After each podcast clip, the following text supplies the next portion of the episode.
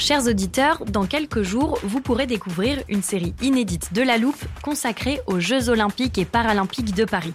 À trois mois de la cérémonie d'ouverture, on s'est demandé comment réussir ces JO. Les transports sont-ils prêts à affronter les milliers de touristes? Le dispositif de sécurité est-il suffisant? L'enthousiasme sera-t-il finalement au rendez-vous? Pour répondre, on plonge durant cinq épisodes dans les archives des éditions précédentes, accompagnés des journalistes de l'Express. C'est à retrouver à partir du 13 mai sur toutes les plateformes d'écoute. I'm Sandra, and I'm just the professional your small business was looking for. But you didn't hire me because you didn't use LinkedIn jobs. LinkedIn has professionals you can't find anywhere else, including those who aren't actively looking for a new job but might be open to the perfect role, like me. In a given month, over 70% of LinkedIn users don't visit other leading job sites. So if you're not looking on LinkedIn, you'll miss out on great candidates like Sandra. Start hiring professionals like a professional. Post your free job on linkedin.com/people today.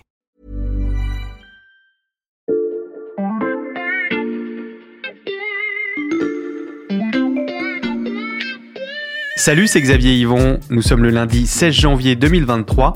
Bienvenue dans La Loupe, le podcast quotidien de l'Express. Allez, venez, on va écouter l'info de plus près. Euh, Excuse-moi Xavier, là, je te, je te dérange? Pas du tout, Frédéric. Entre, je t'en prie, installe-toi. Euh, Non, que, non je, je ne reste pas parce qu'en fait je passais rapidement pour te dire que je pars demain aux États-Unis. Mhm. Je- Il se trouve que je vais à Seattle chez Microsoft et euh, je pense que je vais apprendre beaucoup de choses qui pourraient vous intéresser pour un épisode de La Loupe. Ah oui, mais tu y vas pour découvrir un nouveau logiciel d'intelligence artificielle ou, ou évoquer les défis de la tech en ce moment? Alors non, c'est pas du tout le sujet. En fait, j'y vais pour parler de, l'Ukraine. De l'Ukraine. Ok, là, il faut que tu m'expliques. Ben, il se trouve qu'en octobre dernier, j'ai interviewé pour l'Express un ancien cyberespion israélien. Donc on a eu une longue conversation Mhm. passionnante, parfois très technique, également très géopolitique. Et euh, il m'a parlé de la transformation des cyberattaques, des relations entre les États et les entreprises privées. Et il m'a dit, vous devriez regarder du côté de Microsoft avec ce qu'ils font en Ukraine. Et donc euh, cette euh, petite phrase a, tu t'en doutes bien, euh, suscité euh, mon, mon intérêt. Je m'en doute. Et, euh, et donc, j'ai contacté Microsoft, qui, après m'avoir fait un petit peu lanterner, ils m'ont trouvé le bon interlocuteur, ils m'ont proposé de me rendre sur place pour le rencontrer. Alors, je note tout de suite ce sujet dans notre liste de prochains podcasts. Et puis à ton retour, tu viens en studio pour nous raconter tout ça. Avec grand plaisir. Bon voyage, Frédéric.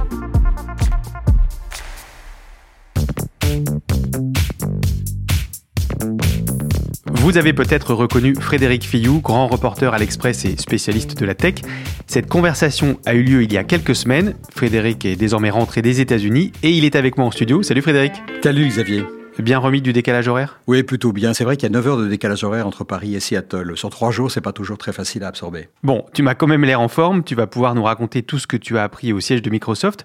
Mais d'abord, qui y as-tu rencontré? Bah, on, y a rencontré une douzaine de personnes et le plus intéressant était effectivement un monsieur qui s'appelle Tom Burt, qui est un type d'une soixantaine d'années, euh, qui est un vétéran de Microsoft et il est en charge de toute la sécurité du groupe. Mhm. Il coiffe un énorme réseau de 8500 ingénieurs où il y a également des analystes géopolitiques, des juristes. Euh, Tout ce petit monde est réparti dans 77 pays et il veille sur 1,4 milliard de personnes et sur environ 1 million d'entreprises qui utilisent des produits Windows. Et actuellement, une partie de cette équipe a donc les yeux rivés sur l'Ukraine. Oui, euh, il se trouve que quelques heures avant notre rencontre avec Tom Burt, donc le responsable de la cybersécurité, euh, ça se passait chez Microsoft, à Redmond, qui est au, au nord de Seattle.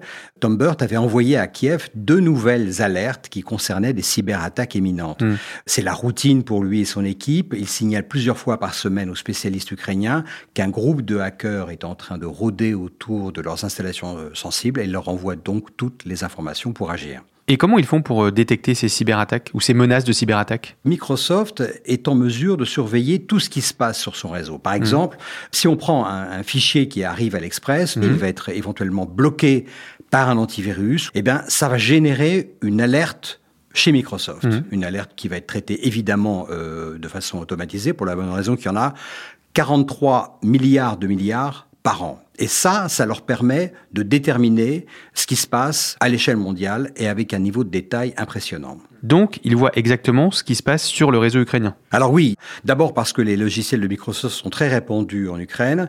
Euh, donc Microsoft voit l'état des réseaux ukrainiens de toutes les entreprises et il voit également toute l'action des groupes qu'ils ont parfaitement catalogués, qui se mettent en mouvement euh, dès lors qu'ils se mettent à attaquer un certain réseau.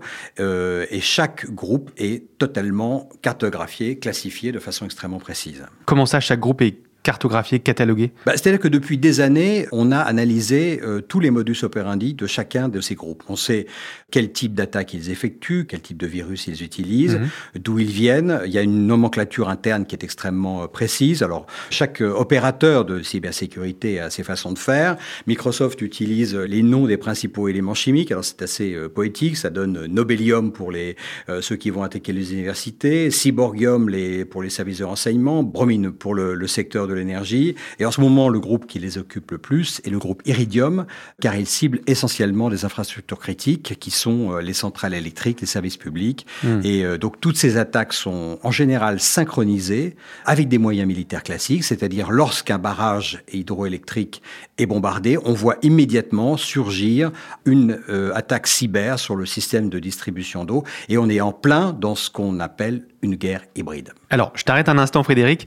Cette expression de guerre hybride, on l'entend régulièrement depuis le début de l'invasion de l'Ukraine, et je savais qu'on allait avoir besoin un jour d'une petite définition. Alors, je me suis permis de demander à Charles Laquet, le chef du service Monde, d'en enregistrer une. Alors, en fait, la, guerre hybride, c'est une guerre, mais ce n'en est pas vraiment une. En fait, c'est une guerre qui mêle des, des actions militaires et non militaires. Par exemple, euh, des actions de désinformation pour manipuler l'opinion publique du pays visé. Et souvent, euh, une guerre hybride reste en deçà d'un vrai acte de guerre. Et c'est pour ça qu'en fait, ça brouille vraiment l'image entre la guerre et la paix. Les petits hommes verts qui ont débarqué en Crimée en 2014 sont un bon exemple de, de guerre hybride. C'est-à-dire qu'il y a eu un assaut qui n'a pas été revendiqué par Moscou.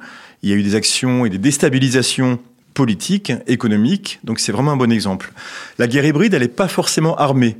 Lorsque Alexandre Lukashenko a envoyé des milliers de migrants aux frontières polonaises et lituaniennes, c'était par exemple une action de guerre hybride. C'est en tout cas comme ça que Bruxelles l'a euh, qualifié. En fait, euh, une guerre hybride, c'est pas vraiment nouveau, ça a toujours existé. Par exemple, le stratège chinois Sun Tzu, il y a plus de 20 siècles, écrivait que l'art de la guerre, c'est de soumettre l'ennemi sans combat. Donc c'est un peu l'optique de la guerre hybride. Je peux maintenant l'arranger dans notre armoire à définition et on poursuit Frédéric. Les groupes de hackers dont tu nous parles, ils procèdent à quel type de cyberattaque? Alors, les, cyberattaques, c'est un, terme générique qui est une exception en fait euh, très large.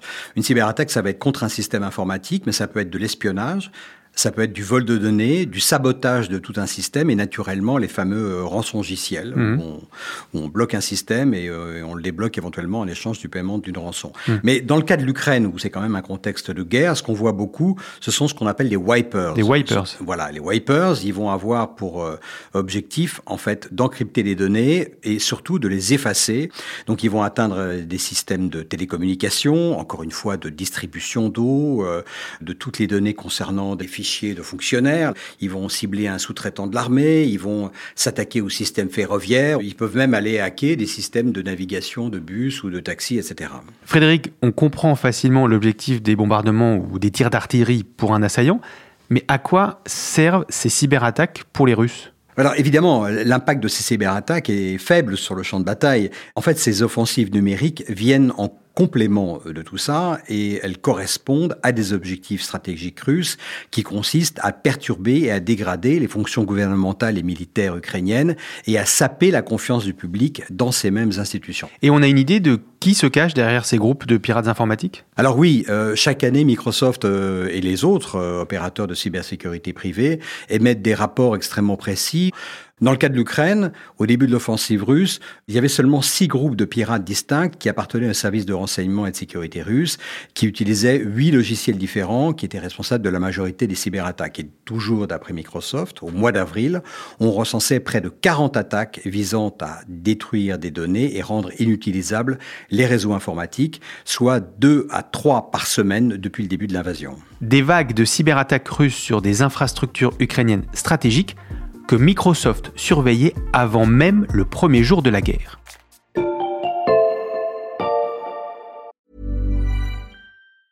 Hiring for your small business? If you're not looking for professionals on LinkedIn, you're looking in the wrong place. That's like looking for your car keys in a fish tank. LinkedIn helps you hire professionals you can't find anywhere else, even those who aren't actively searching for a new job but might be open to the perfect role. In a given month, over 70% of LinkedIn users don't even visit other leading job sites. So start looking in the right place. With LinkedIn, you can hire professionals like a professional. Post your free job on linkedin.com/people slash people today.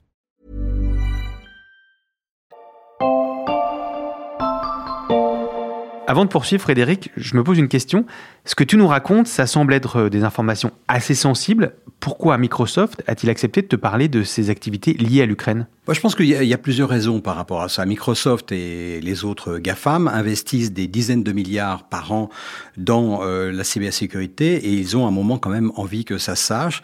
C'est vrai que ces entreprises sont dans le collimateur de tous les régulateurs, que ce soit les régulateurs européens ou les régulateurs américains, et ils ont envie de montrer qu'ils ont aussi une efficacité, une utilité pour les, les systèmes euh, global d'information. Donc ils avaient envie que ça se sache un petit peu leurs efforts et qu'on puisse comprendre l'ampleur de leurs efforts. Ils avaient envie que ça se sache, et donc on a bien compris comment Microsoft parvenait à repérer les cyberattaques. Mais une fois que l'entreprise américaine a toutes ces données, elle se contente juste de les transmettre aux Ukrainiens. Alors, dans le cas de l'Ukraine, oui, ils les transmettent aux Ukrainiens parce que Microsoft a pour souci de bien rester en dehors de toute action. C'est-à-dire qu'ils auraient la capacité de détruire des réseaux, d'affaiblir des infrastructures, etc. Ils évitent de faire ça pour des raisons euh, légales euh, évidentes et pas aussi parce que les- leurs marchés sont grands et que euh, on ne sait pas ce qui peut se passer plus tard. Ils vont peut-être retravailler un jour avec avec la Russie, mais en tout cas, ils prennent soin de ne pas être dans l'action offensive. Et c'est d'ailleurs un, un élément intéressant de ce que j'ai pu voir chez Microsoft, c'est que euh, ils sont littéralement connectés à toutes les, les, les forces euh, gouvernementales. Par exemple, ils ont une, une de leurs euh, divisions qui s'appelle la Digital Crime Unit, qui est dirigée par une euh, jeune femme qui est une ancienne du FBI. Donc c'est une juriste, elle est flanquée également par d'autres juristes, et leur job est de transmettre toutes les informations, de faire littéralement des enquêtes judiciaires qu'ils vont ensuite transmettre au département de la justice, ou bien au service diplomatique américain, ou bien peut-être à la NSA, l'agence nationale de sécurité euh, américaine qui surveille et, toutes les et qui fait également de l'offensif pour qu'ils agissent euh, éventuellement au travers de, de mandats internationaux, de, de choses comme ça, ou d'arrestations sur le sol américain. Donc euh, c'est la façon dont ils euh, fonctionnent. Et à quel moment du conflit Microsoft a-t-il commencé à aider l'Ukraine? Alors, ce qui est intéressant, c'est les capacités de tout ce système à être des indicateurs avancés. Tout a commencé, en fait, avant euh, l'invasion, pas très longtemps avant, quoi qu'il y avait des signes avant-coureurs, on va peut-être en reparler. Il se trouve que le 23 février, donc euh, dans les 24 heures qui ont précédé l'attaque, les équipes de Microsoft ont détecté quelques 200 mouvements de ces groupes euh, particuliers, donc bien identifiés, contre des réseaux informatiques ukrainiens, des réseaux gouvernementaux comme des entreprises privées.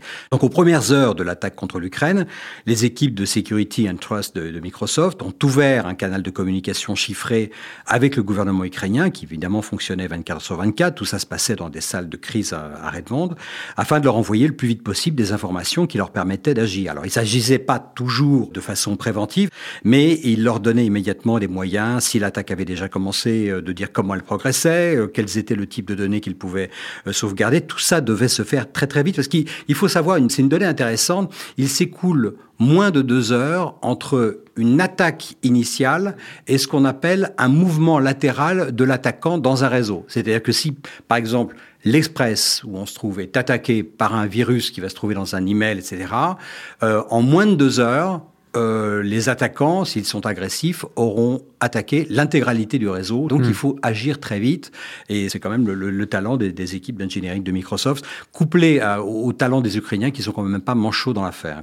Frédéric, tu viens de nous parler des 24 heures qui ont précédé l'invasion russe de l'Ukraine, mais tu nous as dit aussi qu'il y avait eu des signes avant-coureurs dans les mois précédant cette opération. Oui, en fait, euh, presque un an avant l'attaque, Microsoft commençait à avoir des signes avant-coureurs qu'il pouvait se passer quelque chose en Ukraine. D'après eux, les premiers déplacements de troupes russes à la frontière ukrainienne s'accompagnent d'opérations d'espionnage euh, numérique accrues qui visent l'armée ukrainienne.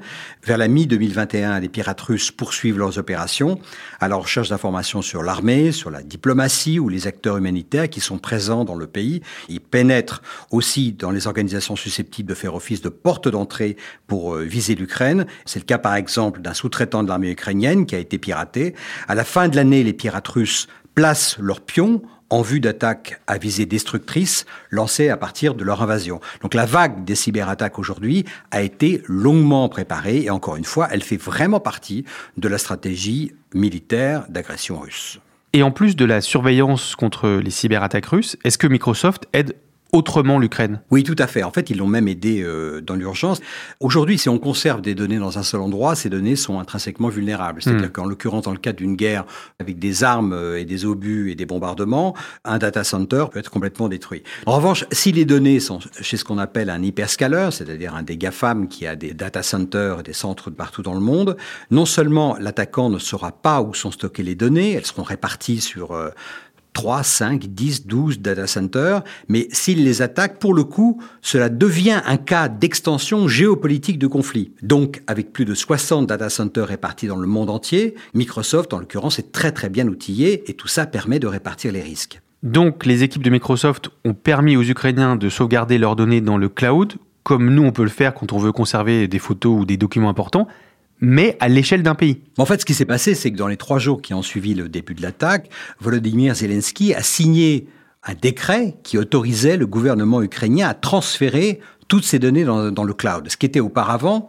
prohibé pour des questions de souveraineté nationale, ce qui est le cas de la plupart des, des, des gouvernements. Alors, il faut dire qu'ils avaient été convaincus par la première volée de missiles russes qui avait raté de peu le principal centre de données de Kiev, donc ça avait été une alerte extrêmement hmm. brûlante, et c'est Microsoft qui s'est chargé de toute cette euh, migration. Ils ont, c'est en quelque sorte Microsoft qui a quand même poussé le gouvernement ukrainien à dire, bon, on travaille ensemble depuis des années, on se fait confiance, on est en train de vous donner un coup de main sérieux, on va même augmenter euh, la puissance de notre capacité d'assistance, mais là, il faut quand même que vous mettiez vos données à l'abri. Mais Frédéric, de telles opérations, je me doute que ça coûte très cher.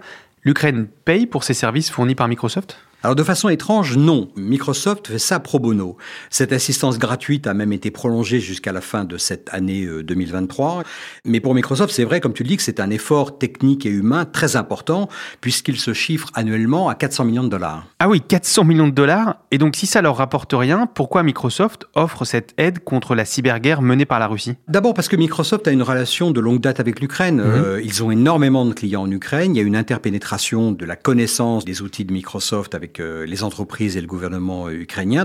Microsoft n'a qu'un mot à la bouche, c'est protéger nos clients. Hmm. Et puis, déployer des efforts comme ça pour surveiller les attaques, ça coûte pas grand-chose à côté de tout ce que ça coûterait si on doit tout réparer. C'est-à-dire hmm. que la prévention est quand même nettement inférieure en termes de coûts. Et puis, dernière chose, c'est quand même un véritable outil géopolitique.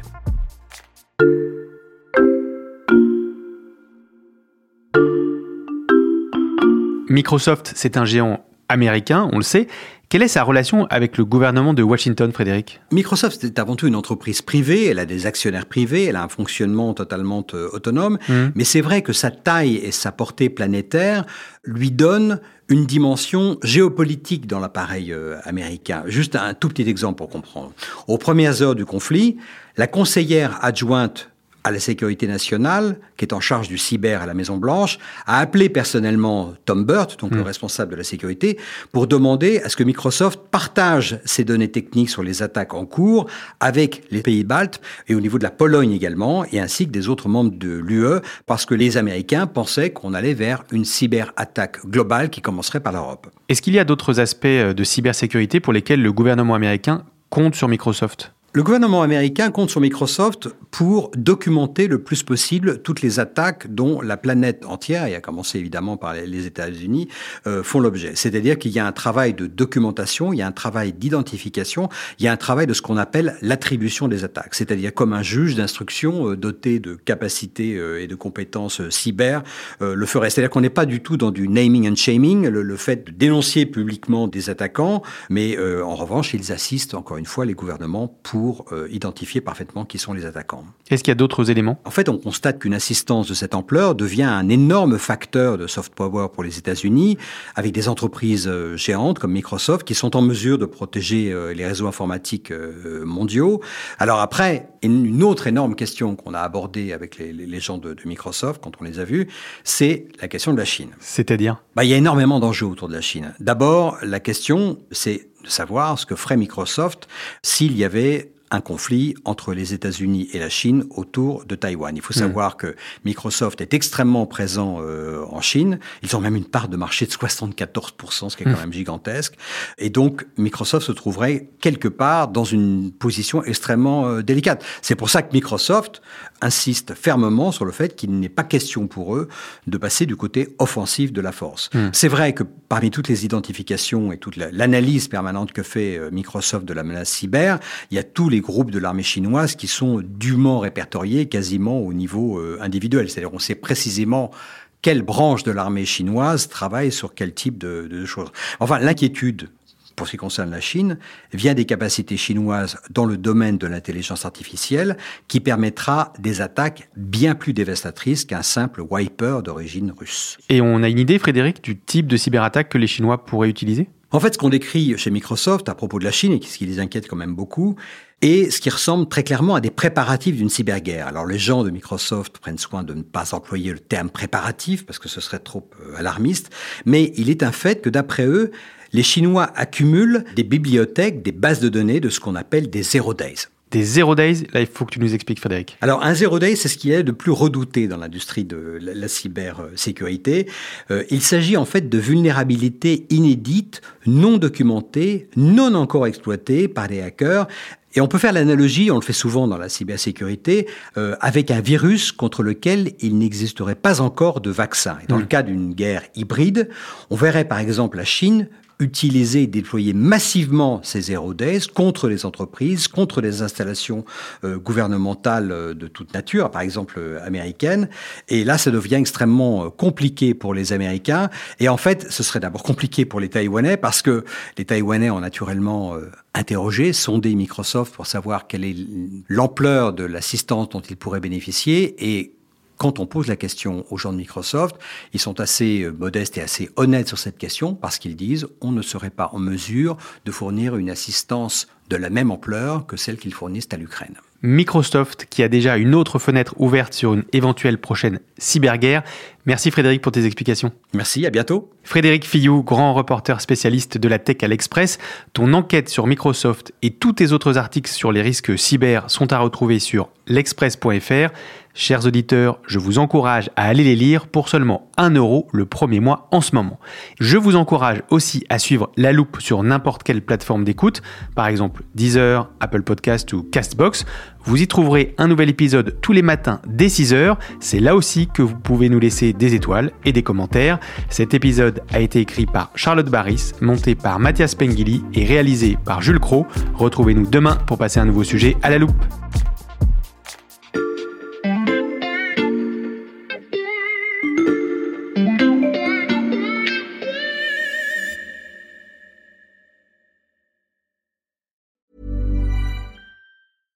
Small details are big surfaces. Tight corners are odd shapes. Flat, rounded, textured, or tall. Whatever your next project, there's a spray paint pattern that's just right. Because Rust new Custom Spray 5 and 1 gives you control with five different spray patterns. So you can tackle nooks, crannies, edges, and curves without worrying about drips, runs, uneven coverage, or anything else. Custom Spray 5 and 1 only from Rustolium. A lot can happen in the next three years. Like a chatbot may be your new best friend. But what won't change? Needing health insurance. United Healthcare Tri Term Medical Plans are available for these changing times. Underwritten by Golden Rule Insurance Company, they offer budget friendly, flexible coverage for people who are in between jobs or missed open enrollment. The plans last nearly three years in some states, with access to a nationwide network of doctors and hospitals. So, for whatever tomorrow brings, United Healthcare Tri Term Medical Plans may be for you. Learn more at uh1.com.